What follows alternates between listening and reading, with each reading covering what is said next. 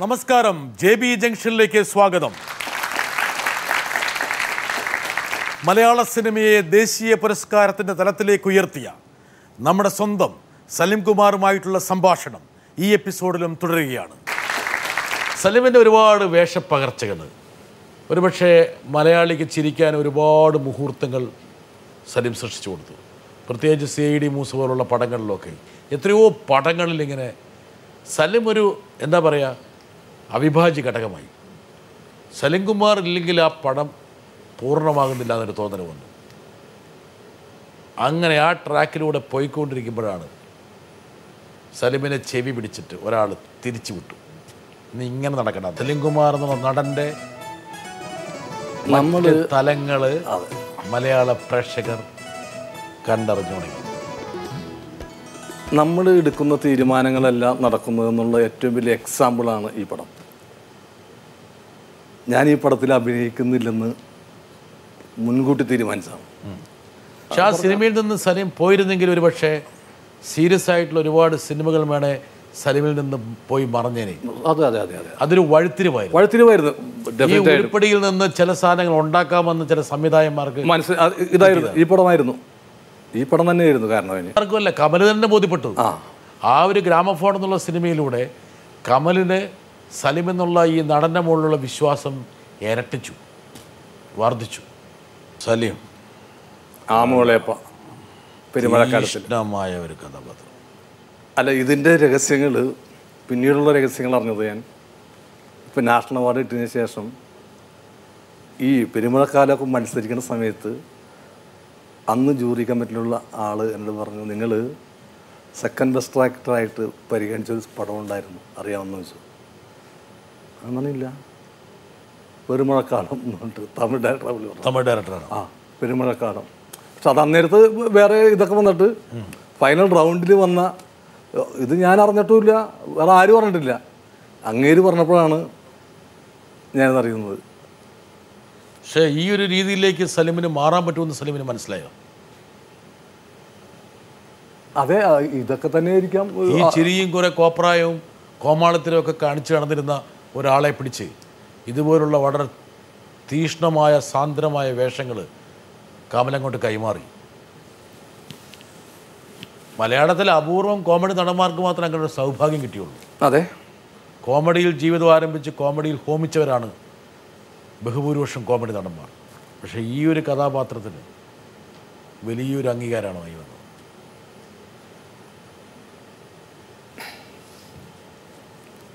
പക്ഷെ ഇതുകൊണ്ടൊന്നും സലൻകുമാർ തൃപ്തനായില്ല. ഒരുപക്ഷെ സലംകുമാറിന്റെ രാശി വീണ്ടും തെളിഞ്ഞു. മനസ്സിലൊന്ന് തൊട്ട് ഞാനല്ലേ? അതെ പഴയ കാര്യങ്ങളൊക്കെ പോകുമ്പോൾ നമ്മളിങ്ങനെ ചില സമയത്ത് ഒരു വോയിസ് ബ്ലോക്ക് ഒക്കെ വരുമല്ലോ. ഞാൻ സ്പർശിക്കുന്നുണ്ട് സലിമിന്റെ മനസ്സിൽ പല്ലാതെ തീർച്ചയായിട്ടും. ഞാൻ കാണുന്നുണ്ട്. സമ്മിശ്ര വികാരങ്ങളിങ്ങനെ നെഞ്ചും കൂടിന്റെ ഉള്ളിലിങ്ങനെ ഉരുണ്ടു കൂടുന്നുണ്ട് ഇതാ നെഞ്ച് അടിച്ചോണ്ടിരിക്കും ഇത് ക്യാമറ കൈനോട്ടക്കാരൊക്കെ പറഞ്ഞ പോലെയാണ്. ഞാൻ പറയുന്നത് നിന്നെ ഇത്. ഞാനിപ്പോൾ കൈനോട്ടക്കാരന്റെ പണി അല്ലെങ്കിലും പക്ഷേ ജ്യോതിഷത്തിൽ വിശ്വസിക്കുന്ന ആളാണ് എന്റെ മുമ്പിൽ ഇരിക്കുന്ന ആളെന്ന് എനിക്കറിയാം. ജ്യോതിഷത്തിൽ ഇപ്പോൾ കുറേ വിശ്വാസമുണ്ട്. നേരത്തെ വിശ്വാസം എനിക്ക് ഉണ്ടായിരുന്നില്ല. ആ. ഇപ്പോൾ കുറേ എന്റെ അനുഭവങ്ങൾ ജ്യോതിഷത്തിൽ കുറച്ച് ഞാനൊരു ഈശ്വര വിശ്വാസിയാണെങ്കിലും അങ്ങനെ ഒരു അന്ധവിശ്വാസി അല്ല. പക്ഷേ സലീം വളരെ വിളവനാണ് എന്നാ കാരണം വെച്ചാൽ ഈ ജ്യോതിഷിയുടെ അടുത്തേക്ക് ഭാര്യയെ പറഞ്ഞു വിടുക. അതൊക്കെ എങ്ങനെ പറഞ്ഞു? ഞാൻ ഇന്നലെ പോയിട്ടില്ല സത്യമാണ്. അതിനെ ഓളെ പറഞ്ഞു വിടും. സുനിത എന്താണ് സുനിത. ആ സുനിത ഇന്ന് പോയിട്ട് ചോദിച്ചിട്ട് വഴി. അതൊരു സത്യമാണ്. ഞാൻ അതൊരു നഗ്ന സത്യമാണ്. നഗ്ന സത്യമാണ് ഇല്ലെന്നൊന്നും ഞാൻ പറഞ്ഞില്ല. ഞാൻ പോയിട്ടില്ല എനിക്ക് അവളാണെന്ന് പറഞ്ഞത്? ഇന്ന ഇന്ന സംഭവം ഇന്ന ഇന്ന സംഭവം എന്നൊക്കെ എന്റെ അടുത്തെന്ന് പറ- പറയുന്നത്. ഞാനൊക്കെ ആയിട്ട് നല്ല ബന്ധം. പറവൂർ പോകുന്നത് പറവൂർ ശ്രീധരൻ തന്ത്രിയാണ് ശ്രീധരന്റെ മകൻ രാഗേഷ് രാകേഷ്. നമ്മൾ നേരിട്ട് പോകും എനിക്ക് വേണേ ഏറ്റവും അവിടെ. അതൊന്നും പ്രശ്നമൊന്നുമില്ല. പിന്നെ എന്തുകൊണ്ട് പോകും ഞാൻ പോകാറില്ല. അത് പണ്ടേ തുടങ്ങി പോകാറില്ല. ആ. അതിലാണ്ട് ഞാൻ ഞാൻ പക്ഷേ കാര്യങ്ങൾ അറിയാൻ വേണ്ടി ഭാര്യയെ വിടുകയും ചെയ്യും. ഭാര്യ ഭാര്യ പോകുന്നത് അല്ലാണ്ട് ഞാൻ അങ്ങനെ ഇപ്പോൾ രാകേഷൊക്കെ ആയിട്ട് നല്ല ബന്ധം. കാരണം രാകേഷിന്റെ വീട്ടിൽ എനിക്ക് മീനിന്റെ കുറച്ചതൊക്കെ ഉണ്ട്. ആ. മീനൊക്കെ ഇങ്ങനെ പ്രസവിക്കാറായിട്ട് നിൽക്കുമ്പോൾ അതിന്റെ എന്നെ വിളിച്ചാണ് സംസാരിക്കുന്നത്. ആ. മീൻ അങ്ങനെ നിൽപ്പുണ്ടല്ലോ ഞാൻ ഇന്ന സംഭവം ചെയ്യും. മീനുമായിട്ട് വർത്താനമുണ്ട് സലീമിനല്ലേ? ആ സംസാരമൊക്കെ ആയിട്ട് മീൻ നല്ല മീൻ ഇങ്ങനെ പൊളഞ്ഞു കിടക്കുമ്പോൾ എന്താണ് മൂപ്പനോട് എന്താ പറയുന്നത് നീ അധികം കളിക്കണ്ട. നിന്നെ ഞാൻ ശരിയാക്കുന്നുണ്ടെന്നൊക്കെ പറയുന്നുണ്ടോ? ഇല്ല മീനോടൊക്കെ അങ്ങനെ ഒന്നും ക്രൂരമായി സംസാരിക്കില്ല. ക്രൂരമായി. അതിനോട് സ്നേഹിച്ചെങ്കിൽ മാത്രമല്ലേ എന്താണ് സ്നേഹിക്കും? മീനോട് സ്നേഹിക്കുമ്പോൾ എന്താണ്? മീൻ അത് അത് ഒരു അർത്ഥത്തിൽ പറഞ്ഞാൽ പ്രാന്ത് എന്ന് പറയാം. ഒരർത്ഥത്തിലല്ല എല്ലാ അർത്ഥത്തിലും. അതെ. പലപ്പോഴും എനിക്ക് തന്നെ തോന്നാറുണ്ട്. എനിക്ക് പ്രാന്താണ് എനിക്ക് ഭ്രാന്തില്ലേ എന്ന്. ചില സമയത്ത് എന്റെ എന്റെ ഇത് സത്യം പറഞ്ഞാണല്ലോ. ഇത് നാട്ടുകാർക്ക് മുഴുവൻ തോന്നിയിട്ടുള്ള കാര്യമായി ഒരു കൗണ്ടറാവട്ടോ അയ്യോ അത് അതിന് എനിക്ക് സന്തോഷമുള്ളത്.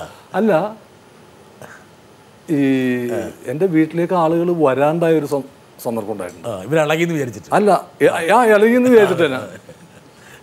ഈ ഞാൻ തക്കാളി കൃഷി ചെയ്തു ആ. പാലക്കാട്. ആ. അപ്പോൾ തക്കാളിക്ക് ഒരു കിലോത്തിന് മൂന്ന് രൂപയൊക്കെ ഉള്ളു. ഞാൻ പറഞ്ഞു ഫുൾ സംഭവങ്ങൾ വണ്ടി കയറ്റിട്ട് വീട്ടിൽ കൊണ്ട് വീട്ടിൽ കൊണ്ടുപോകാൻ വെറുതെ വിൽക്കാൻ വിൽക്കാൻ ചാറല്ല ആ ആ. വേറെ വെറുതെ കൊടുക്കരുത് കച്ചവടക്കാരുണ്ട്. അന്ന് ഈ തേർഡ് പേഴ്സണാണ് വന്നിട്ട് ഇത് ചെയ്യണത്. അതുകൊണ്ട് അവൻ കൊണ്ട് നമുക്ക് വരുമ്പോൾ അമ്പത് രൂപ ഒക്കെ ഇവിടെ വരുമ്പോൾ അങ്ങനെ ഞാൻ വീട്ടിൽ കൊണ്ടുവന്നിട്ടിട്ട് എന്റെ ഫ്രണ്ട്സൊക്കെ വരുമല്ല തക്കാളി കൊണ്ടുപോകും ഇപ്പൊ തക്കാളി തക്കാളി കൊണ്ടുപോകണം. അല്ലാണ്ട് തന്നത് സഞ്ചിയിൽ വാരിയിട്ടിട്ട് പ്ലാസ്റ്റിക്കിന്റെ സഞ്ചിയൊക്കെ വാങ്ങിച്ചത്. പിന്നെ ആരും വരാതായി. സലീം വീട്ടിൽ പോകണ ഓണ്ടട്ടാ തക്കാളി വരോട്ടാന്ന് പറഞ്ഞിട്ട്.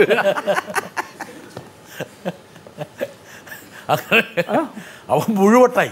അതെ.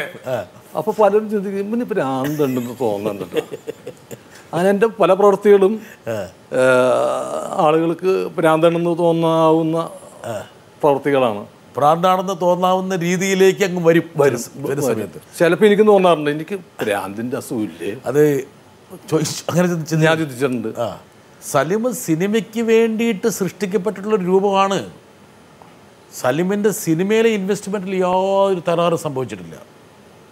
സലിമിന്റെ ഒരു വേഷത്തിന് പോലും ഒരു ചോർച്ച സംഭവിച്ചില്ല. ഒരു ലോപം സംഭവിച്ചില്ല. ഞാൻ നേരത്തെ പറഞ്ഞ കമലന്റെ ഗ്രാമഫോണിൽ നിന്ന് തുടങ്ങി മറ്റേ സിനിമയിലേക്ക് വന്നു. അത് കഴിഞ്ഞ് കമലന്റെ തന്നെ ഒരു അസോസിയേറ്റ് വേറൊരു സിനിമ എടുത്തു. അച്ഛനും അച്ഛൻ ഉറങ്ങാത്ത വീട്. അച്ഛൻ ഉറക്കം വരില്ല. അതെ.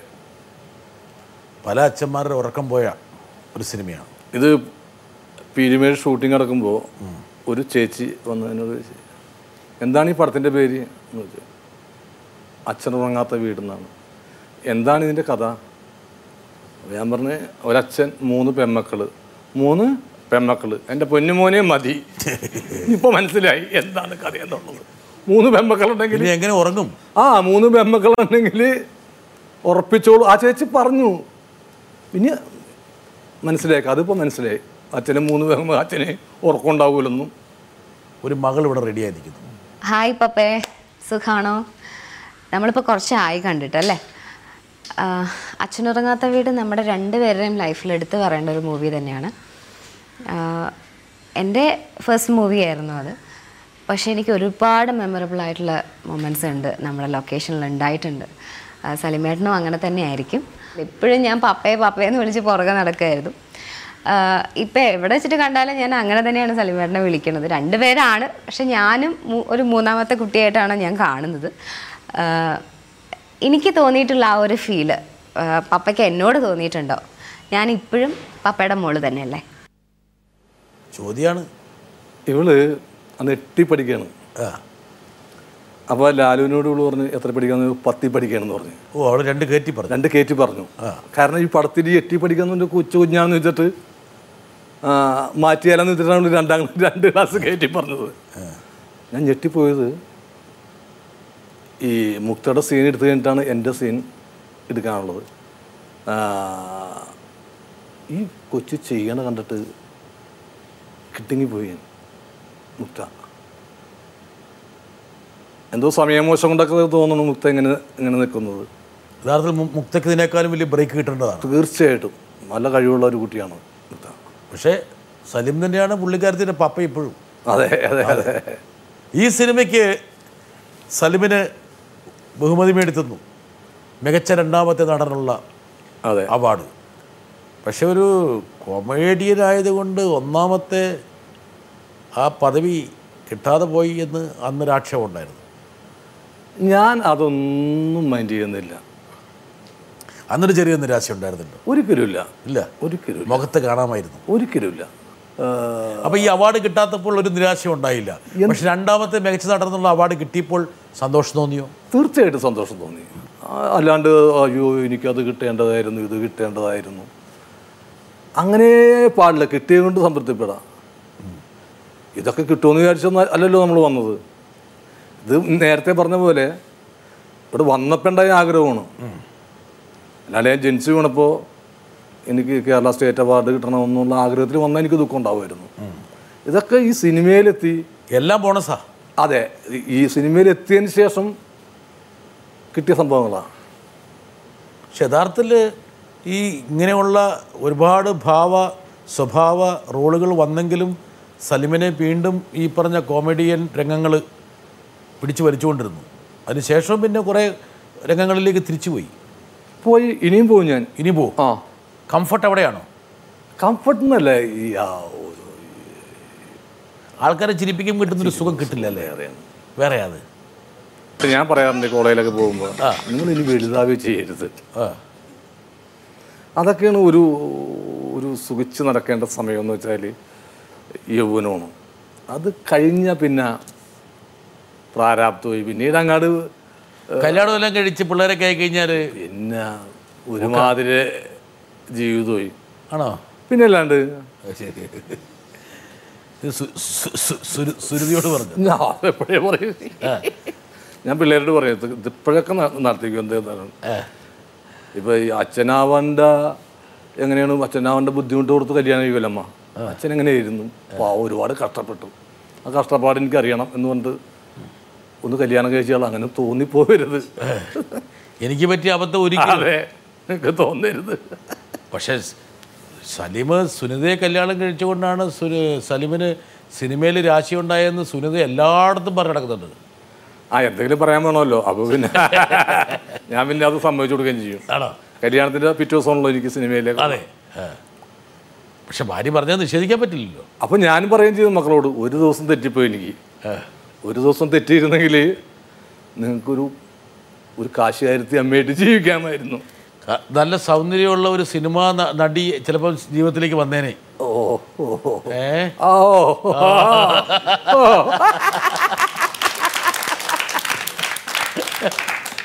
ഒരു ദിവസം കൊണ്ട് ജീ ദൈവം ഓരോ കുടുംബാതകം ജീവിച്ചു അല്ലേ? അതൊക്കെ ഓർക്കുമ്പോഴാണ് ദൈവത്തിനോട് എനിക്ക് താങ്ക്സ് പറയാനുള്ളത്. താങ്ക്സാ ആ? ശരിക്കും? ആണല്ലോ? എന്ത്? അതെന്താ ഒരു സിനിമാ നടിയെ കിട്ടിയായിരുന്നു സിനിമാ നടി മോശം ഞാൻ പറഞ്ഞൊന്നുമില്ല. പിന്നെ എന്താ ഉദ്ദേശിച്ചത്? അല്ല ദൈവത്തിനോട് നന്ദി. അത്രേ ഉള്ളൂ. മനസ്സിലായി. മനസ്സിലായി സ്വന്തം ഭാര്യ നല്ല ഒരു ഹൃദയവിശാലത ഉള്ള ഒരു ഭാര്യനെ തന്നിരുന്നു. തന്നെ അത് സിനിമാ നടി സിനിമാ നടി മോശമാണെന്നൊന്നും ഞാൻ പറഞ്ഞില്ല പറഞ്ഞിട്ടേ ഇല്ല ദൈവത്തിന് നന്ദി പറഞ്ഞിട്ട് മാത്രമേ അത്രേ ഉള്ളൂ. അത്രേ ഉള്ളൂ. ഓക്കെ ശരി. ബ്രിഡ്ജ് ബ്രിഡ്ജ് അൻവർ റഷീദിന്റെ നല്ല രംഗമാണ്. അതെ. സലിമിനെ നമ്മൾ കാണുന്നുണ്ട് അതിനകത്ത് സലിം ഉണ്ട് അതിനകത്ത് കുറച്ച്. ഉണ്ടാ? ഉണ്ടെന്ന് തോന്നുന്നു. ഇല്ലേ? ഉണ്ടാവണമല്ലോ. പക്ഷെ അയാൾ ചെയ്ത് ശരിയാണെന്ന് ഞാൻ പറയൂല അമ്മ ഒരു ശല്യം കഴിയുമ്പോൾ അമ്മനെ കൊണ്ട് വഴി കൊണ്ട് കളയാന്ന് പറഞ്ഞാൽ പക്ഷെ കാലഘട്ടം അങ്ങനെ ആയിപ്പോയി സലീമേ. എന്ത് കാലഘട്ടം? സലിമൊക്കെ സ്നേഹിച്ചിരുന്നു നമ്മളൊക്കെ അമ്മയെ സ്നേഹിക്കുന്നു. പക്ഷേ പുതിയ തലമുറയ്ക്ക് അങ്ങനെ ഒരു അനുഭൂതി ചിലപ്പം അമ്മമാരോട് ഇല്ലാതെ പോകുന്നുണ്ടോ? എവിടെയെങ്കിലുമൊക്കെ ഒരുപക്ഷെ സലീം ഇരുന്ന് ചിന്തിക്കുന്നൊരു കാര്യമായിരിക്കാം. ഇപ്പോഴുള്ള പത്രങ്ങൾ വായിച്ചു കഴിഞ്ഞാൽ ഡെയിലി കേൾക്കുന്ന അമ്മനെ ഗുരുവായൂർ അമ്പലത്തിൽ കൊണ്ടുവന്നുകൊണ്ട് ഇപ്പോൾ ഈ അടുത്ത ദിവസം തന്നെ കൊണ്ട് വഴി കൊണ്ടേ കളഞ്ഞിട്ട് ഒന്ന് ആലോചിച്ചു നോക്കുക സലീം ഈ പത്രവാർത്തയൊക്കെ വായിക്കുമ്പോൾ വല്ലാതെ ഉത്കണ്ഠാകുലനാവുന്നുണ്ടോ തീർച്ചയായിട്ടും ഇല്ലേ? കാരണം ഞാൻ എന്റെ അമ്മയുടെ മലവും മൂത്രം വരെ കോരാൻ ഞാൻ തയ്യാറായിരുന്നു. അത് അമ്മക്കറിയായിരുന്നു. എന്റെ എന്റെ പേര് വിളിച്ചിട്ടാണ് എന്റെ അമ്മ മരിക്കുന്നത്. അമ്മ എന്തോരം സ്നേഹം എനിക്ക് തിരിച്ചു തന്നു അത് എത്രയോ തിരിച്ചു കൊടുത്തു ഒന്ന് ഒന്നുമല്ല. എന്റെ ഭാര്യയും എന്റെ അമ്മയായിട്ട് യാതൊരു പ്രശ്നം ഉണ്ടായിട്ടില്ല. എന്റെ ഭാര്യനോട് ഞാൻ വിളിച്ചു പറഞ്ഞു ഇതറിയാം രണ്ട് പെണ്ണുങ്ങളാണ് കുഴപ്പമുണ്ടാകും എന്റെ ഭാര്യനോട് ആദ്യം വിളിച്ചു പറഞ്ഞത് വിളിച്ചു പറഞ്ഞപ്പോൾ എന്റെ അമ്മ എന്താണെന്നൊക്കെ എനിക്കറിയാം. അപ്പോൾ അത് അവരിത് പറഞ്ഞ് ഇവരിത് പറഞ്ഞ് എന്നും പറഞ്ഞ് എന്റെ അടുത്ത് പറയരുത്. പിന്നെ അമ്മ ഇനി നിന്റേതായ രീതിയിൽ വരിക എന്ന് വെച്ചാൽ നടക്കുന്ന കേസല്ല. അതെ. ഇത്രയും കൊല്ലം ജീവിച്ചു കഴിഞ്ഞു. അത് ഭാര്യയ്ക്ക് ബോധ്യപ്പെട്ടു? ഭാര്യയ്ക്ക് ബോധ്യപ്പെട്ടു. അമ്മനെയും വിളിച്ച് പറഞ്ഞു. പൊന്നമ്മേ നിങ്ങൾ തമ്മിൽ പല തല്ലുകൊടുത്തുണ്ടാവും ഇത് എന്റെ അടുത്ത് പറയാൻ നിൽക്കരുത്. എന്നെ വലിച്ചഴിക്കരുത്. എന്നെ വലിച്ച എന്റെ അടുത്ത് പറയാൻ നിൽക്കരുത്. ചിലപ്പോൾ അമ്മ വേണമെങ്കിൽ ഒന്ന് കൊടുത്തോ അവൾ കിട്ടണോ വാങ്ങിച്ചോ. അല്ലാണ്ട് എന്റെ അടുത്ത് പറഞ്ഞിട്ട് എന്നെ ഇടപെടാൻ നിർത്തരുന്നു ഒരു പ്രശ്നം ഇവർ തമ്മിലില്ല. രണ്ടുപേർക്കും അറിയാം ഞാൻ കേൾക്കില്ലെന്നുള്ളത്. പക്ഷെ അമ്മയ്ക്ക് വലിയ സന്തോഷമായിരുന്നു. മകൻ സിനിമാ രംഗത്തൊക്കെ അയ്യോ അമ്മ അമ്മ അമ്മനെ കൊന്നത് ഞാനാണെന്ന് ഞാൻ പറയാം. ഒരു കൊലപാതകം തന്നെയായിരുന്നു അമ്മയുടെ. കാരണം നമുക്ക് ഷുഗറിന്റെ അസുഖമുള്ള ഡയബറ്റിക്കിന്റെ അസുഖമുള്ള ആളാണ് അപ്പം ഞാൻ ഈ വേണ്ടാത്തതും വേണ്ടുന്നൊക്കെ വാങ്ങിച്ചു കൊടുത്ത് എനിക്കറിയില്ല സംഭവം. ഇത് ഇതൊക്കെ ഇന്നത് കഴിക്കാൻ പറ്റും ഇന്നത് കഴിക്കാൻ പറ്റും എനിക്കറിയില്ല. ഇത് അറിഞ്ഞു കഴിഞ്ഞപ്പോൾ ഞാൻ അമ്മനോട് പറഞ്ഞു അമ്മേ ഇത് കുഴപ്പമാണ് ഞാൻ ചെയ്യണത്. നീ അതൊന്നും പേടിക്കണ്ട നല്ല സമയത്ത് എനിക്കൊന്നും കഴിക്കാൻ പറ്റിയില്ല. ഇത് ഇതൊക്കെ കഴിച്ചിട്ട് മരിക്കണമെങ്കിൽ മരിച്ചു പോയിക്കോട്ടെ. യു കണ്ടിന്യൂ നീ അത് തുറന്നോ എന്ന് പറഞ്ഞു. കാരണം അമ്മയുടെ നല്ല പ്രായത്ത് ഇതൊന്നും വാങ്ങിച്ചു കാരണം ഇത്രയും മക്കളെ വളർത്തുന്നതിന്റെ ഇടയിൽ അമ്മയ്ക്ക് ഇഷ്ടപ്പെട്ടതൊക്കെ വാങ്ങിക്കുക ഇട്ടൊന്നും സമയം സമയമില്ല. എന്നല്ല മാത്രമല്ല ഇവ ഇവരായിരുന്നു. പതിനാല് വയസ്സിലാണ് നമ്മുടെ കല്യാണം കഴിഞ്ഞത്. അതെ മക്കളായിരുന്നു എല്ലാം. അതെ. വേറൊന്നുമില്ല. ഒന്നും ഉണ്ടായിരുന്നില്ല. പതിനാല് വയസ്സ് അമ്മ പറയുന്നു പാവാടെ കുടുത്തിന് നടക്കുന്ന സമയത്താണ് കല്യാണം കഴിച്ച് ഉണ്ടെന്ന് അച്ഛൻ. പതിനാല് വയസ്സുള്ള അമ്മയ്ക്ക്. അപ്പോൾ ഒരു പതിനഞ്ച് വയസ്സ് തുടങ്ങി അമ്മയെന്നുള്ള ഒന്ന് ആലോചിച്ച് നോക്കിയാൽ എന്ത് സുഖമാണ് എല്ലാം കൊടുത്തു എല്ലാ സൗഭാഗ്യങ്ങളും. മുഴുവൻ കൊടുത്തു. ചോദിച്ചതൊന്നും കൊടുക്കായിരുന്നു. ഒരു ഒരു സംഭവം പോലും. അമ്മ മരിക്കുന്ന ഒരു അമ്മയായിരുന്നു കംപ്ലീറ്റ് കാര്യങ്ങൾ അല്ലാതെ എന്റെ വൈഫല്ലായിരുന്നു മരണം പ്രതീക്ഷിച്ചതായിരുന്നോ ആകസ്മികമായിരുന്നു. നമുക്ക് പ്രായം അറുപത്തഞ്ച് ഒരു എഴുപതിന് അടുക്ക പിടിച്ചുള്ള സമയത്തായിരുന്നു. നമുക്ക് ബി പി ഉണ്ടായിരുന്നു ഷുഗർ ഉണ്ടായിരുന്നു. അമ്മ സലീമിന്റെ ജീവിതത്തിലെ ഒരു പ്രധാനപ്പെട്ട അടയാളമാണ്. മായാത്ത അടയാളം. അത് അമ്മ എന്ന് ഞാൻ വിശ്വസിക്കുന്നതാണ്. ഞാനൊരു നല്ല നടനായിട്ടോ ഇന്ത്യയിലെ ഏറ്റവും മികച്ച നടനായിട്ടോ ഒന്നുമല്ല എനിക്ക് ഒരു ദേശീയ അവാർഡ് കിട്ടിയത്. എന്റെ അമ്മയെ ഞാൻ സ്നേഹിച്ചതിനുള്ള ഈശ്വരന്റെ ഒരു സമ്മാനമായിട്ട് ഞാൻ കണക്ക് കൂട്ടുന്നുള്ളൂ. ജാതകം മാറ്റി എഴുതി. എഴുതി. ഹജ്ജിന് പോകാൻ വേണ്ടിയുള്ള പൈസ സ്വരൂപിക്കാനാണ്. വരട്ടെ. നമസ്കാരം സലീമേട്ട ആദാമിന്റെ മകൻ അബുവിന്റെ ഷൂട്ടിംഗ് തുടങ്ങിയിട്ട് കുറച്ച് ദിവസം കഴിഞ്ഞപ്പോൾ സലീമേട്ടൻ എന്നോട് ചോദിച്ചു എനിക്കും ഹജ്ജിന് പോകണമെന്നുണ്ട് എനിക്ക് ഹജ്ജിന് പോകാൻ പറ്റുമോ ഇങ്ങനെ ഒരു ആഗ്രഹം സലീം കുമാർ എന്ന് പറയുന്ന നടന്റെ മനസ്സിൽ എങ്ങനെയാണ് ഉണ്ടായത്? ചോദ്യമാണ്? ചോദ്യമാണ്. കാരണം ഈ സിനിമയിൽ നിറയെ ഈ ഹജ്ജ് എനിക്കറിയില്ല ഹജ്ജ് യാത്രയുടെ ആ ഡെപ്ത് എന്താണെന്നും അറിയില്ല. പിന്നീടാണ് അതിനെക്കുറിച്ചൊക്കെ വായിച്ചും പിടിച്ചൊക്കെ വന്നപ്പോഴാണ് അപ്പോൾ ഞാൻ സലീമിനോട് ചോദിച്ചു എനിക്ക് സലീം എന്ന് വെച്ചാൽ ആ സലീം സലീം അഹമ്മദിനോട് എനിക്കിങ്ങനെ പോകാൻ പറ്റും ഒരാഗ്രഹം അറിയാതെ വന്നൊരാഗ്രഹം ഉണ്ടല്ലോ. അപ്പോൾ പറഞ്ഞാൽ അങ്ങനെ പോകാൻ പറ്റില്ല. കാരണം ആ മുസ്ലിങ്ങൾക്ക് ചെയ്യാൻ പറ്റില്ല പിന്നെ ഇങ്ങനൊരു സംഭവമുണ്ട്. ഏത്? ഒരാളെ നമുക്ക് വേണ്ടിയിട്ട് കൊണ്ട് വീടാന്ന് പറഞ്ഞു. അങ്ങനെ സലീമ അത് അന്വേഷിച്ചോളാൻ പറഞ്ഞു ഒരാളെ എനിക്ക് വിട്ടേ പറ്റുള്ളൂ എന്ന് പറഞ്ഞു. വേറെ എനിക്ക് പോകാൻ പറ്റില്ല വേറെ ആൾ കാണുന്നതിലും എനിക്ക് വേണ്ടിയിട്ടാണ് അങ്ങനെ കാണുന്നത്. വിട്ടു. അത് അത് വിട്ടല്ലോ.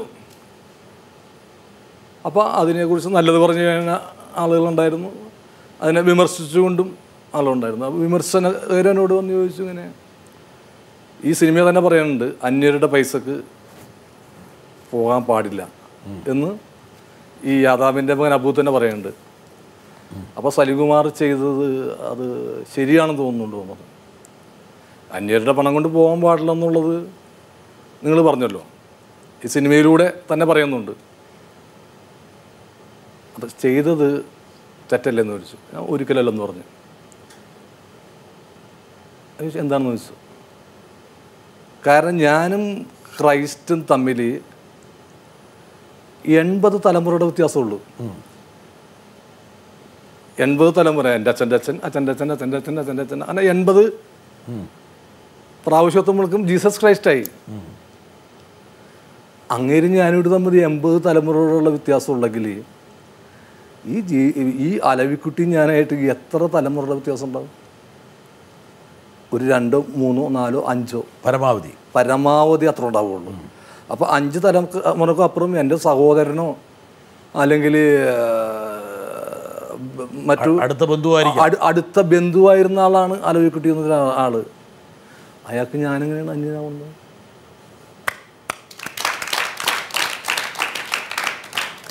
പിന്നെ ഇന്ന് വരെ ആ ചോദ്യം ചോദിച്ചിട്ട് ആരും വന്നിട്ടില്ല. ദേശീയ പുരസ്കാരമാണ് കിട്ടിയത്. ചെറുതല്ല. അതുവരെ ഗ്ലാമറിന്റെ ലോകത്ത് വിരാജിച്ചിരുന്നവരും അല്ലെങ്കിൽ സ്വഭാവ നടനം കൊണ്ട് തിളങ്ങിയവരുമൊക്കെ പിടിച്ചെടുത്തിരുന്നൊരു ബഹുമതി മിമിക്രിയിലൂടെ സിനിമയിലേക്ക് കയറി ഒരുപാട് കോമാളിത്തം കാണിച്ച് ആൾക്കാരെ ചിരിപ്പിച്ച് അല്പം വഴിമാറി വന്ന സലിം കുമാർ കരകസ്ഥമാക്കി വിശ്വസിക്കാൻ പറ്റിയ ആൾക്കാർക്ക്? പലരിപ്പോഴും വിശ്വസിച്ചിട്ടില്ല എന്നുള്ള സത്യം. ഉൾക്കൊണ്ടിട്ടില്ല. ഇല്ല. പക്ഷെ ഉൾക്കൊള്ളാതിരുന്നിട്ട് കാര്യമില്ല ഉൾക്കൊണ്ടേ തൊട്ട് പറ്റുള്ളൂ. തീണ്ടായ്മയുണ്ടോ അക്കാര്യത്തിൽ സലിമെ? ഒരു തൊട്ട് തീണ്ടായ്മയുണ്ടോ അക്കാര്യത്തിൽ? തൊട്ടു തീണ്ടായ്മ എന്ന് വിഷമങ്ങളുണ്ട് പലർക്കും. തൊട്ടു തീണ്ടായ്മ എന്നല്ല വിഷമങ്ങളുണ്ട്. ആൾക്കാർക്ക് അംഗീകരിക്കാൻ പറ്റില്ല. ആളുകൾ എന്ന് വെച്ചാൽ ഞാൻ പബ്ലിക്കിനെ സംബന്ധിച്ചല്ല പറഞ്ഞത്. പബ്ലിക് ഇതേപോലെ ഒരു ആഘോഷിച്ച സിനിമാ വ്യവസായത്തിന് അതെ. നടന്മാർക്ക് അതൊന്നും ഞാൻ അങ്ങനെ അട- അടച്ച് ഞാൻ പറയുന്നില്ല. അടയ്ക്കണ്ട. തുറന്നു പറഞ്ഞു. ആ. കാരണം എനിക്ക് അതുവരെ ശത്രുക്കളിൽ ഉണ്ടായില്ലെന്ന് വിശ്വസിക്കുന്ന ഒരാളാണ് ഞാൻ. അന്ന് മുതൽ ശത്രുക്കൾ ആരംഭിച്ചു. ഞാൻ ഒന്നും ചെയ്യാതെ ഒരാളെ ശത്രുവാക്കണേ എന്തെങ്കിലും കാരണം വേണം. എന്തെങ്കിലും ഒരു കാരണം വേണം. ദേശീയ അവാർഡ് ആഹ്ലാദത്തോടൊപ്പം ശത്രുക്കളെയും പ്രദാനം ചെയ്തു. ഉണ്ട്. ഒരുപാട് ശത്രുക്കളായി. ഒത്തിരി പേര്. സലിംകുമാർ നടന്നു പോകുമ്പോൾ പിന്നിൽ നിന്ന് പല ശബ്ദങ്ങളും കേട്ടു. കേട്ടു. അപശബ്ദം അതെ. അത് എന്തായിട്ടുണ്ട്? ഇല്ലെന്നൊന്നും പറഞ്ഞിട്ട് ഞാൻ സിനിമയും താഴേക്ക് പോയി. സിനിമയെന്ന്? സിനിമകളുടെ എണ്ണവും കുറഞ്ഞു. അല്ല സിനിമകളുടെ എണ്ണം ചിലർ പറഞ്ഞു സലൻകുമാർ ദേശീയ പുരസ്കാരത്തിന് അർഹനായപ്പോൾ അയാളുടെ ഹെഡ് വെയിറ്റ് കൂടി ബോഡി വെയിറ്റ് കുറഞ്ഞു. അത് പല സംഭവങ്ങളുണ്ടാവുമല്ലോ. വേണമെങ്കിൽ ഒരാളെ എപ്പം കൊണ്ടുവരേണ്ട സമയമായിരിക്കണം. അതെ അല്ലേ സലിമിനെ നിർണായകമായി ഘട്ടത്തിലേക്ക് വഴിതിരിച്ചു വിട്ട ഒരാളാണ്. വരട്ടെ. സലീമിനെ പറ്റി പറയുമ്പോഴും ഓർക്കുമ്പോഴും ആദ്യം ഓർമ്മ വരുന്ന സലീമിന്റെ ആ ഒരു നിറഞ്ഞ ചിരിയാണ്. ആ ചിരി ഒരുപാട് കണ്ടിട്ടും കൂടെ നിന്നിട്ടുള്ള ഒരാളാണ് ഞാൻ. സലീമിനെ എന്താ പറയുക ആദ്യം ഒരു മിമിക്രി താരമായിട്ട് കണ്ടു. പിന്നീട് ഗൗരവമുള്ള വേഷങ്ങളിലേക്ക് സലീം മാറി. അത് നമ്മളൊക്കെ പലപ്പോഴും പറഞ്ഞിട്ടുള്ളതാണ് ഗ്രാംഫോൺ എന്ന് പറയുന്ന സിനിമയിലൂടെയാണ് അങ്ങനെ ഒരു രീതിയിൽ സലീമിനെ ആദ്യമായിട്ട് പ്രേക്ഷകർ കണ്ടത്. ഇപ്പോൾ ഗൗരവമുള്ള ഒരുപാട് കഥാപാത്രങ്ങളെ അവതരിപ്പിച്ചു. നാഷണൽ അവാർഡ് കിട്ടി. അതിനുശേഷം സലീം എന്താണ് ഇനി വലിയ ഗൗരവമുള്ള കഥാപാത്രങ്ങളെ മാത്രമേ അഭിനയിക്കുകയുള്ളൂ? അതല്ലെങ്കിൽ എന്താ ഇപ്പോൾ അടുത്ത കാലത്തൊന്നും സിനിമയിലേക്ക് അങ്ങോട്ട് സജീവമായിട്ട് കാണാത്തതെന്നുള്ളൊരു തോന്നൽ എനിക്കുണ്ട്. അത് സ്വയം ഒരു മാറി നിൽക്കലാണ് എനിക്ക് ഇനിയും നാഷണൽ അവാർഡ് കിട്ടുന്ന കഥാപാത്രങ്ങൾ മാത്രമേ അഭിനയിക്കൂ ഉള്ളൂ എന്നുള്ളൊരു വാശിയാണോ? അതോ ഇനി ഇത്തരം എന്താ പറയുക തമാശ വേഷങ്ങളിലൊന്നും അഭിനയിക്കേണ്ട ഒരാളല്ല ഞാൻ. ഞാൻ വലിയൊരു നടനാണ്. ഇന്ത്യയിലെ മഹാനടനാണ് എന്നുള്ളൊരു തോന്നലുണ്ടോ സലീമിന്? തീർച്ചയായിട്ടും ജനപ്രിയ സിനിമകളിലും സലീമിനെ ഇനിയും ഒരുപാട് ഒരുപാട് കാണണം എന്ന് ആഗ്രഹിക്കുന്ന ഒരാൾ കൂടിയാണ് ഞാൻ. വളരെ പ്രസക്തമായ ചോദ്യങ്ങളിലൂടെയും അനുമാനങ്ങളിലൂടെയും സലിമ സലീമിനെക്കുറിച്ചുള്ള ഇപ്പോഴുള്ള ചിന്താഗതിയുടെ ഒരു സംക്ഷിപ്ത രൂപം അവതരിപ്പിച്ചു. അതെ. ഇതിൽ തൃപ്തനാണോ? അല്ല തൃപ്തരെന്ന് വെച്ചാൽ എനിക്ക് കൂടി പറയാനുള്ളൂ. പറ. വേണമെങ്കിൽ ഒരു കാര്യം ചെയ്യാം. ഇനി ഇത് എടുക്കാൻ ഭാരം കൂടുതലാണ് ഈ ചോദ്യത്തിനെങ്കിൽ. വേണേ ആ ആ ഭാരത്തെ ലഘൂകരിക്കാൻ വേണേ സലിമിന്റെ ഒരു സുഹൃത്തിനെ കൂടി വേണേ രംഗത്ത് ഇറ- ഇറക്കാൻ വേണേ വേണോ? അല്ല കമൽ സാറിന്റെ ആ ഭാരിച്ച ചോദ്യത്തോട് പ്രതികരിക്കാൻ ബുദ്ധിമുട്ടുണ്ടോ? അല്ല എനിക്ക് പ്രതികരിക്കാൻ ബുദ്ധിമുട്ടൊന്നുമില്ല. പക്ഷെ വേണം ഒരാളെ കൂടെ കൊണ്ടുവന്നിട്ട് ഒരുമിച്ച്. ശരി വരട്ടെ എന്നാൽ ദേശീയ അവാർഡ് കിട്ടിയത് എന്റെ കൂട്ടുകാരന് കുറച്ച് കുഴപ്പം ഉണ്ടാക്കിയില്ലേ ഫീൽഡിൽ? കാരണം ഒരുപാട് ചിരിപ്പിച്ചിരുന്ന സലീം ഒരുപാട് സീരിയസ് ആയിട്ട് ജനങ്ങൾ പിന്നെ സലീമിനെ കണ്ടോ എന്ന് എനിക്കറിയില്ല അല്ലെങ്കിൽ പ്രൊഡ്യൂസേഴ്സ് കണ്ടോ ഡയറക്ടേഴ്സ് കണ്ടോ എന്നറിയില്ല. സലീമിന് ഇപ്പോഴും കോമഡികൾ ചെയ്യാൻ ആഗ്രഹമുണ്ട്. നമ്മൾ തമ്മിൽ പറയുമ്പോൾ ഒരുപാട് കോമഡികൾ പറയുന്നുണ്ട്. അത് കോമഡി ഇന്നും നഷ്ടപ്പെട്ടിട്ടില്ല സലീമിന്. പക്ഷേ ആ ദേശീയ അവാർഡ് കിട്ടിയോടുകൂടി കുറച്ച് സീരിയസ് ആയി. ഇല്ലേ? ശരി. എന്തായാലും കമൽ സാറിനെ കൊണ്ടുവന്നു. താങ്കളുടെ അപൂർവം സുഹൃത്തുക്കളിൽ ഒരാളായ വേണം ഒന്നര സുഹൃത്തുക്കളിൽ ഒരാളായ നാദർഷ ഞാൻ കൃത്യമായിട്ടാണ് പറയണം ഒന്നര സുഹൃത്തേ ഉള്ളൂ അതെ. സിനിമയിൽ അതിലൊന്ന് കൊണ്ടുവന്നു. പറ വിട്ടു തന്നു ഫീൽഡ് വിട്ടു തന്നിരിക്കുകയാണ്. ഇതിൽ ഇപ്പം ഞാൻ ഒരു വർഷമായി ഒന്ന് പിന്നോട്ട് പോയി. പിന്നോട്ട് പോയി. ആ. പിന്നോട്ട് പോയി ഇതാരെങ്കിലും പാര വെക്കുന്ന ശ്രദ്ധിക്കാൻ അങ്ങനെ പറ്റില്ല ഒരാൾക്ക്. അങ്ങനെ ഒരാളെ വേണ്ട എന്ന് വെച്ചു ഇത്ര നാളെ പിടിച്ചിരിക്കാൻ പറ്റുള്ളൂ. ഒരാളുടെ ഹെൽപ്പ് കൊണ്ട് ഒരു സിനിമയിൽ അങ്ങനെ പിടിച്ചിരിക്കാനോ ഒരാളുടെ ദ്രോഹം കൊണ്ട് സിനിമയിൽ നിന്ന് പൂർണമായിട്ട് ഔട്ടാവാനൊന്നും പറ്റി ആർക്കും പറ്റില്ല അത്. എന്ത് പറ്റി? അതിലേക്ക് അതിലേക്കാണ് ഞാൻ വരുന്നത്. എഴുന്നേപ്പിക്കട്ടെ ആ. ആ. ഇപ്പോൾ കുറേ നാളുകളായിട്ട് ഈ പുതുതലമുറയുടെ സിനിമ. ഈ സിനിമയിൽ എന്നെപ്പോലൊരു നടന്റെ വേക്കൻസി അവിടെ കാണുന്നില്ല. ന്യൂ ജനറേഷൻ സിനിമകളിൽ വേക്കൻസി ഇല്ല. ഇല്ല. ഒരു കാരണം അത്. ഓക്കെ. രണ്ട്. രണ്ടാമത്തെ കാരണം എന്ന് വെച്ചാൽ എന്റെ അടുത്ത് വരുന്ന കഥാപാത്രങ്ങളെന്ന് വെച്ചാൽ കോമഡി എന്ന് പറയുന്നത് കേട്ടാൽ കരഞ്ഞ് കണ്ണീര് പറ്റും. സീരിയസ് എന്ന് പറയുന്നത് കേട്ടതിൽ ചിരിച്ച് മരിക്കുകയും ചിരിച്ച് മരിക്കുകയും ചെയ്യും. ഇതിൽ എനിക്ക് സാമ്പത്തികമായിട്ട് വേണമെങ്കിൽ ഇതൊക്കെ തിരഞ്ഞെടുക്കാം.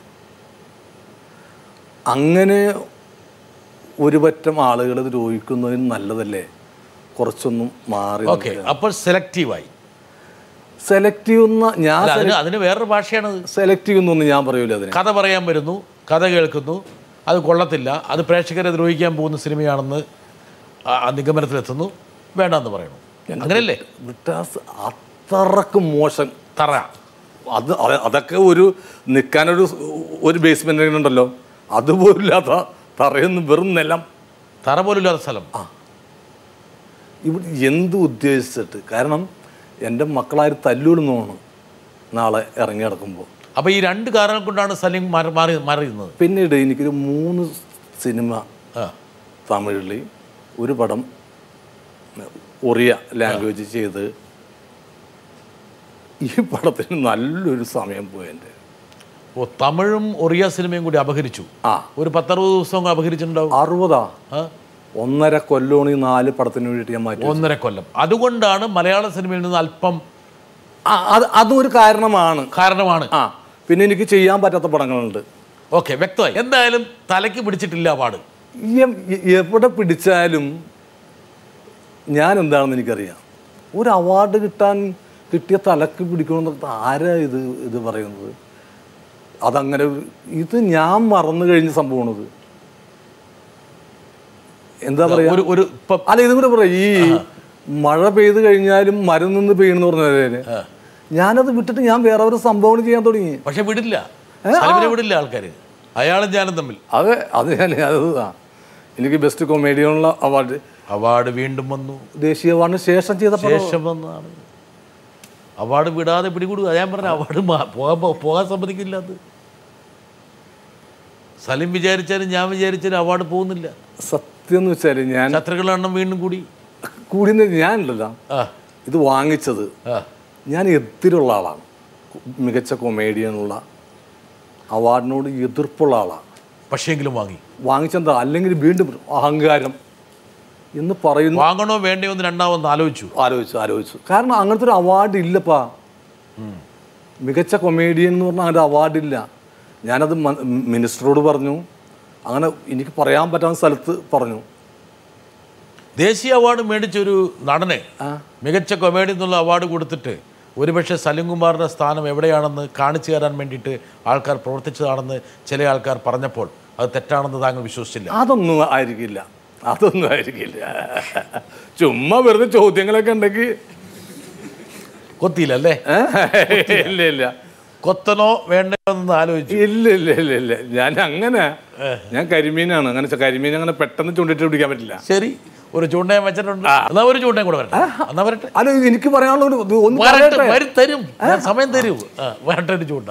അഭിനയത്തിൽ തമാശയെന്നോ സീരിയസ് എന്നോ കോമഡി എന്നോ അങ്ങനെ തരംതിരിവുകളില്ലെങ്കിലും ജനങ്ങളെ ചിരിപ്പിച്ച ഒരുപാട് തമാശ വേഷങ്ങൾ ചെയ്തിട്ടുള്ള താങ്കൾക്ക് കോമഡി വേഷങ്ങൾ ചെയ്യുന്നതാണോ അതല്ല സീരിയസ് വേഷങ്ങൾ ചെയ്യുന്നതാണോ എന്താണ് ഇഷ്ടം? താങ്കളിൽ നിന്നും പ്രേക്ഷകർ ഒരുപക്ഷെ ആഗ്രഹിക്കുന്നതും ഇഷ്ടപ്പെടുന്നതും എന്താണ്? ഞാനിട്ട ചൂണ്ടയെ പുഷ്ടിപ്പെടുത്താൻ വേണ്ടി റസാക്കും കൂടി രംഗത്ത് വന്നു. ആ. ഇത് പലരും പറയാറുണ്ട്. കോമഡിയാണോ സീരിയസ് ആണോ? ഇഷ്ടം. ഒരു നടനെ സംബന്ധിച്ച് അങ്ങനെയുണ്ടോ? ഞാൻ തിരിച്ച് അങ്ങോട്ട് ചോദിക്കുകയാണ്. എന്നോടല്ല ചോദിക്കണ്ട? മൂപ്പരോട് ചോദിക്കണം അതെ മൂപ്പരായി ഇല്ലല്ലോ ഇപ്പൊ. അവരുടെ പ്രതിനിധിയായിട്ട് ബ്രിട്ടാസാണല്ലോ ഇവിടെ ഇരിക്കുന്നത് ഓക്കെ ശരി. റിസാക്കെ കേട്ടോളൂ. അതെ. ഒരു ഒരു നാടൻ അങ്ങനെ വല്ല ഉണ്ടോ? ഉണ്ടോ? നിങ്ങൾ ഓരോന്ന് നമ്മളോട് പറയും നമ്മൾ ചെയ്യും. ആ. അത് ചെയ്യുക. അതാ ഇത് എനിക്ക് തോന്നുന്നു നിങ്ങളുടെ സുഹൃത്തുക്കൾക്കെല്ലാം സലിമിനെ കുറിച്ച് സംശയമാണ് ഈ ചോദ്യങ്ങൾ അവർ ചോദിക്കാൻ കാരണം എന്താ? സലിം എന്നുള്ള വ്യക്തിയെ അടുത്ത സുഹൃത്തുക്കളായിട്ട് പോലും അവർക്ക് ലാലേട്ടൻ എന്റെ ഗുരുനാഥൻ കൂടിയാണ് ലാലേട്ടൻ. മനസ്സിലായിട്ടില്ല? ലാലേട്ടൻ എന്നോട് പറഞ്ഞു ഇപ്പോ ലാസ്റ്റ് പടത്തിന് അഭിനയിക്കുമ്പോൾ സലീമേ എനിക്കിപ്പോൾ പേടിയാവ ആ പേടിയാവുന്നു. ഞാൻ എന്താന്ന് ചോദിച്ചു? ഈ അല്ല ഈ ആസനം എന്നൊക്കെ സലീമിനെ കൊണ്ട് പറയിപ്പിക്കാനായിട്ട് ഒരു വല്ലാത്ത ബുദ്ധിമുട്ട്. ഞാൻ പറഞ്ഞു പറ്റിയ നല്ല ആസനങ്ങളാണ് ഞാൻ പറഞ്ഞോളാം. എനിക്കതിലൊന്നും കുഴപ്പമൊന്നുമില്ല. അപ്പം ലാല ഞാൻ ഞെട്ടിപ്പോയി. കാരണം ലാലേട്ടനെ പോലത്തെ ഒരാൾ ലാലിന് മാത്രമല്ല വേറൊരു സുഹൃത്തിന്. അങ്ങേർക്ക് സംശയമുണ്ട്. നോക്കട്ടെ. ഇനിയിപ്പോൾ ഞാനുണ്ടാക്കിയ സംശയം എന്നും പറഞ്ഞാൽ എന്റെ മുകളിലേക്ക് വേണ്ട. സലിമിനോട് എനിക്ക് ചോദിക്കാനുള്ള ഒരു ചോദ്യം. സലിം സംവിധായകനായി മാറുകയാണ്.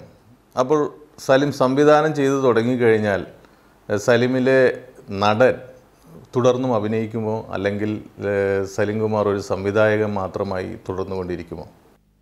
എല്ലാ ചൂണ്ടകളാണ്. ഇപ്പം ഈ പല കമൽ സാർ എറിഞ്ഞു ദാദൃശ്യ എറിഞ്ഞു ബെന്നി എറിഞ്ഞു റസാക്ക് എറിഞ്ഞു. ചൂണ്ട കിടക്ക ഇങ്ങനെ. ഈ കരിമീനിനെ എവിടെയെങ്കിലും ഒന്ന് പിടിക്കണം കുത്തണം. അല്ല അതല്ലെങ്കിൽ അവസരം ഞാൻ മേടിച്ച ഫ്രൈ അങ്ങ് ചെയ്യും. അതെ. ഇവർ ആണ് തരേണ്ടത്. ബെന്നി ചോദിച്ചത് ഞാനൊരു സംവിധായകനാകും അത് വേറെ. ചൂണ്ടയാണ്. അതെ. തീർച്ചയായിട്ടും ഞാൻ സംവിധാനം ചെയ്യും. സംവിധാനാവും എപ്പം? അത് അങ്ങനെ അല്ല ഒരു കാര്യം ഞാൻ പറയട്ടെ. ഇപ്പം ഇങ്ങനെ ഈ അബ്സ്ട്രാക്റ്റ് ആയിട്ട് അനശ്വരതയിലേക്ക് കണ്ണു തൊട്ടിട്ട് ഞാൻ ഞാൻ ഓൾറെഡി ഇപ്പോൾ സംവിധായകനാണ്. ആ. ഒരു ഡോക്യുമെന്ററി ഒരു ഷോർട്ട് ഫിലിം അതിന് മുകളിൽ വഴക്കം വെക്കാനൊക്കെ ഉണ്ടായല്ലോ. ഏത്? അത് കണ്ടില്ല. ജൂറിമാർ കണ്ടില്ല എന്നുള്ളതാണ് വഴക്കിന്റെ കാര്യത്തിൽ സലീമിന് ക്ഷാമൊന്നും ഉണ്ടാകുന്നില്ല. ക്ഷാമത്തിന്റെ അല്ലേ? അത് ഞാനൊരു പൗരന്റെ അവകാശം മാത്രമേ ഇത് ചെയ്തുള്ളൂ. എനിക്ക് അവാർഡ് കിട്ടിയില്ലെന്നോ? ഒന്നും ഒന്നും ചലച്ചിത്ര അക്കാദമിക്കെതിരെ വാൾ വീശി ഇറങ്ങി. തീർച്ചയായിട്ടും. അത് ഇനിയും ഇറങ്ങും. അങ്ങനെ അവാർഡ് കിട്ടിയില്ലെന്ന് പറഞ്ഞ് ഞാൻ ആരും നേരത്തെ വാൾ വെച്ചു ഛത്രപതി ശിവാജി ഇറങ്ങിയ പോലെയാണ് വാൾ മാറ്റി അല്ല എന്നെ കൊണ്ട് അത് കാണുന്നുണ്ടോ? ആ പൊക്കാളി. പൊക്കാളി. പൊക്കാളി. ഒന്ന് നോക്ക് ഈ നെല്ല് മരിച്ചോണ്ടി ഇല്ലാതായിക്കൊണ്ടിരിക്കുകയാണ്. ഇനി കേവലം ഒന്നോ രണ്ടോ പേരുടെ അടുത്ത് മാത്രമേ ഇതുള്ളൂ. ഈ നെൽവിത്തുള്ളൂ produced directed by Salim Kumar പക്ഷേ ഈ ചലച്ചിത്ര അക്കാദമിക്കാർക്ക് പോലും സലീമിനെ ഉൾക്കൊള്ളാൻ പറ്റുന്നില്ലല്ലോ. സിനിമയെ പരിപോഷിപ്പിക്കുന്ന അവർക്ക് പോലും ഈ ഒരു ദേശീയ അവാർഡ് ജേതാവായിട്ടുള്ള സലിമിന്റെ ഇങ്ങനെയുള്ള ഒരുപക്ഷെ സാമൂഹ്യ പ്രതിബദ്ധതയെ മുൻനിർത്തിയുള്ള ഈ ഒരു സബരിയെ പോലും അവർ അംഗീകരിക്കുന്നില്ല എന്ന് പറയുമ്പോൾ ചെറിയ കാര്യമില്ല. സലിം പൊട്ടിത്തെറിച്ചത് വെറുതെ അല്ല. ഞാൻ ഞാൻ പറഞ്ഞത് ഇവർ കണ്ടില്ല. മാറ്റിക്കോ? മാറ്റിക്കോ. അത് ഇത് കാണണം. ഇയാൾ എന്ത് വധമാണ് ചെയ്തു വെച്ചതെന്ന് കാണണം. കാരണം ഇത് എന്റെ ഒരു വർഷത്തെ കഷ്ടപ്പാടാണ്. അതാണ്. ഒരു വർഷം. ഇത് ചുമ്മാറയല്ല ഇത് വിത്ത് ഇട്ട് കിള തുടങ്ങി വിത്തിട്ട് അത് മുളച്ച് അതിന്റെ ഓരോ ഓരോ ഓരോ സ്റ്റെപ്പ് സ്റ്റെപ്പ് സ്റ്റെപ്പ് സ്റ്റെപ്പ് എടുത്ത് അതിന്റെ കൊയ്ത്ത് കഴിഞ്ഞ് പിന്നെ അതിന് ശേഷം വരുന്നൊരു കൃഷിയുണ്ട് നെൽകൃഷി.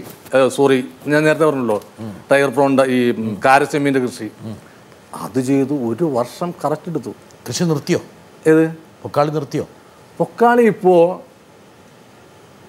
ആരുടെ ഒരു ഒന്ന് രണ്ട് വർഷം കഴിഞ്ഞാൽ ഈ സംഭവം ഉണ്ടാവില്ല. എന്റെ കയ്യിലുണ്ട്. പക്ഷേ അവിടെ തന്നെ ഒന്നോ രണ്ടോ പേര് കൈകളിലുള്ളൂ. അവരും അവരുടെ മരണശേഷം ഇനി മക്കളൊന്നും മക്കൾ ചെയ്യാൻ പോകുന്നില്ല. അപ്പൊ സലീം ഉദ്ദേശിക്കുന്ന ഉദ്ദേശിക്കുന്നത് വെച്ചാൽ ഒരുപക്ഷെ ആ ഒരു പ്രോജക്റ്റിനോട് കുറച്ചും കൂടി ഗൗരവത്തോടെയും ആർജവത്തോടെയും അക്കാദമി പ്രവർത്തിക്കണമായിരുന്നു. തീർച്ചയായിട്ടും. അത് എന്താണെന്നെങ്കിലും അറിഞ്ഞിട്ട് ഒരു കാല ഇപ്പോൾ ഈ ജൈവകൃഷി പുറകെ എല്ലാവരും നടക്കുന്നുണ്ട്. ജൈവവളം ഇടുന്നു ഇതൊന്നും വേണ്ടാണ്ട് പ്രകൃതി നമുക്ക് തന്നൊരു നെല്ലാണ്. വളമേ വേണ്ട. പ്രകൃതി നൽകുന്ന വളം പ്രകൃതി നൽകുന്ന വെള്ളം. ഇതുപയോഗിച്ച് പ്രകൃതി തന്നെ വളർത്തുകയാണ്. ഒരു ഒരു ഒരു മെഷീനറീസും അതിന്റെ ആവശ്യം സലിം അപ്പം ഈ ഈ ചോദ്യങ്ങളെല്ലാം ഇവിടെ കിടക്കുന്നു. ഒന്ന് ദേശീയ അവാർഡ് തലയ്ക്ക് പിടിച്ചോ? ഒന്ന് പിടിച്ചോ? പിടിച്ചില്ല. ഇല്ല എന്ന് ഞാൻ പറഞ്ഞല്ലോ. പിടിച്ചില്ല. രണ്ട് മലയാള സിനിമയിൽ നിന്ന് അല്പം മാറിയോ? ഇല്ല. ഇല്ല. മൂന്ന് സെലക്റ്റീവായോ? ആയി. ആ ആയി, ആ. ആയി. നാല് കൊമേഡിയൻ രംഗങ്ങളിലേക്കുള്ള തിരിച്ചുവരവിൽ എന്തെങ്കിലും ബുദ്ധിമുട്ടുണ്ടോ? ഇല്ല. ബുദ്ധിമുട്ടില്ല. അഞ്ച് ദേശീയ അവാർഡെല്ലാം വന്ന് സലിംകുമാറിന്റെ സ്വഭാവം തന്നെ അങ്ങ് മാറ്റിമറിച്ചു. അങ്ങനെ ഒരു അവാർഡിന്റെ സ്വഭാവത്തെ മാറ്റി മാറ്റിമറിക്കാൻ പറ്റും ദുശീലം അങ്ങ് മാറി. ഒരു സ്വഭാവത്തെ മാറ്റാൻ ഒരു അവാർഡിനും പറ്റില്ല. ശരി നോക്ക്. എന്റെ ഫാദർ ഹോസ്പിറ്റലിൽ സീരിയസ് ആയിട്ട് മരിക്കുന്നതിന് മൂന്നോ നാലോ ദിവസം മുമ്പ് ഓക്സിജനും കാര്യങ്ങളൊക്കെ കൊടുത്തിട്ടിരിക്കുന്ന സമയത്ത് ബ്ലഡൊക്കെ കൊമിറ്റ് ചെയ്ത ആ സ്റ്റേജിൽ.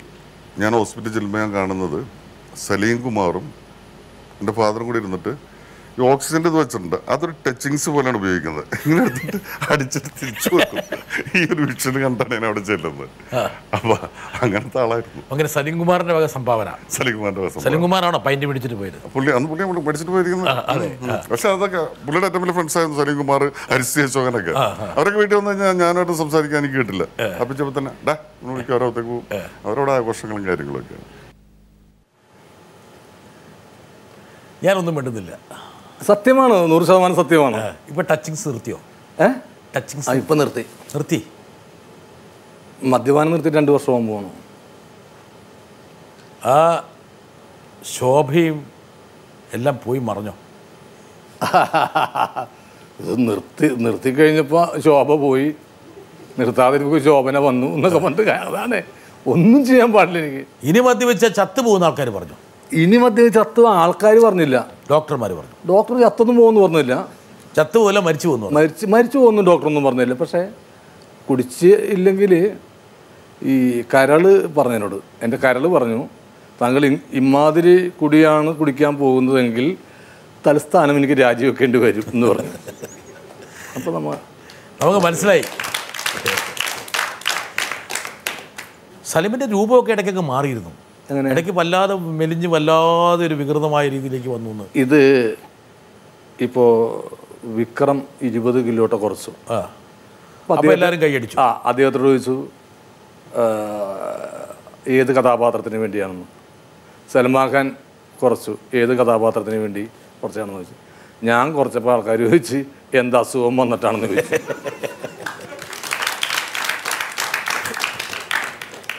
ഈ വ്യത്യാസമോ ഇതാണ് നമ്മൾ എന്ത് ചെയ്താലും കുഴപ്പമാണ് അതെ. ഏ?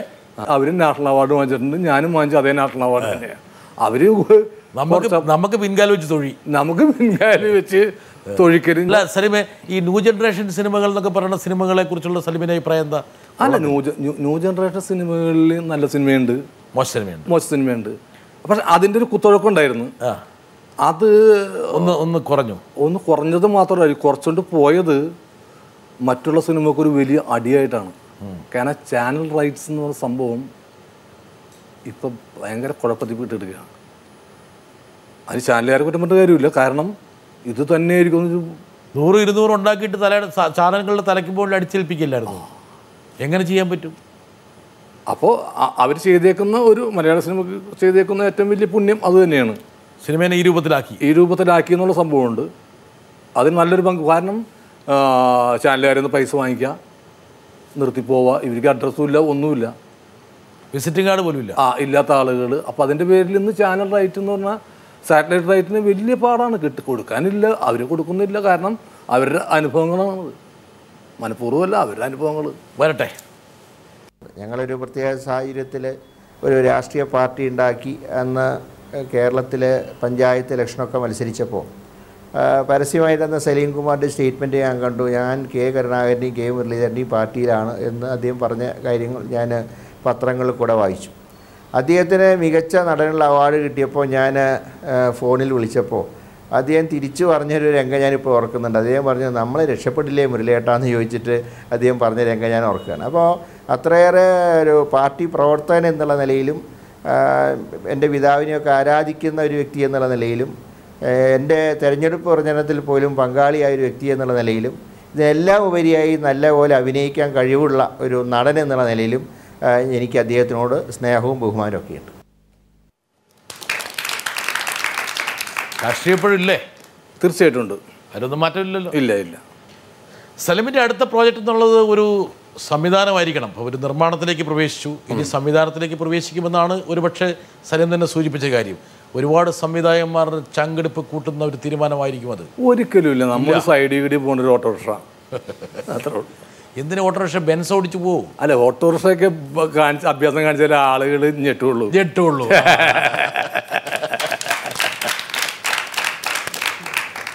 പ്രേക്ഷക ലക്ഷങ്ങളെ തന്റെ അഭിനയത്തിലൂടെ അമ്മാനമാടുന്നത് പോലെ തന്റെ സംവിധാന മിഴിവിലും മികവിലും അമ്മാനമാടട്ടെ. എന്ന് ഞാൻ ആശംസിക്കട്ടെ. തീർച്ചയായിട്ടും. ഇനിയും സലിമിന് ഒരുപാട് കാതകൾ മുമ്പോട്ട് പോകാനുണ്ട്. മൂന്ന് വർഷം കൊണ്ട് അഭിനയം നിർത്തണമെന്നുള്ള ആ തീരുമാനം ആദ്യം തന്നെ പിൻവലിക്കട്ടെ എന്നുകൂടി അഭ്യർത്ഥിച്ചുകൊണ്ട് താങ്കളുടെ നാട്ടുകാർക്ക് വേണ്ടിയാണ് അഭ്യർത്ഥിക്കുന്നത്. ഇത്രയും നേരം ഞങ്ങളുമായിട്ട് പങ്കുവച്ച സലിമിന് എല്ലാവരുടെയും പേരിൽ നന്ദി പറയുന്നു. നന്ദി. നമസ്കാരം.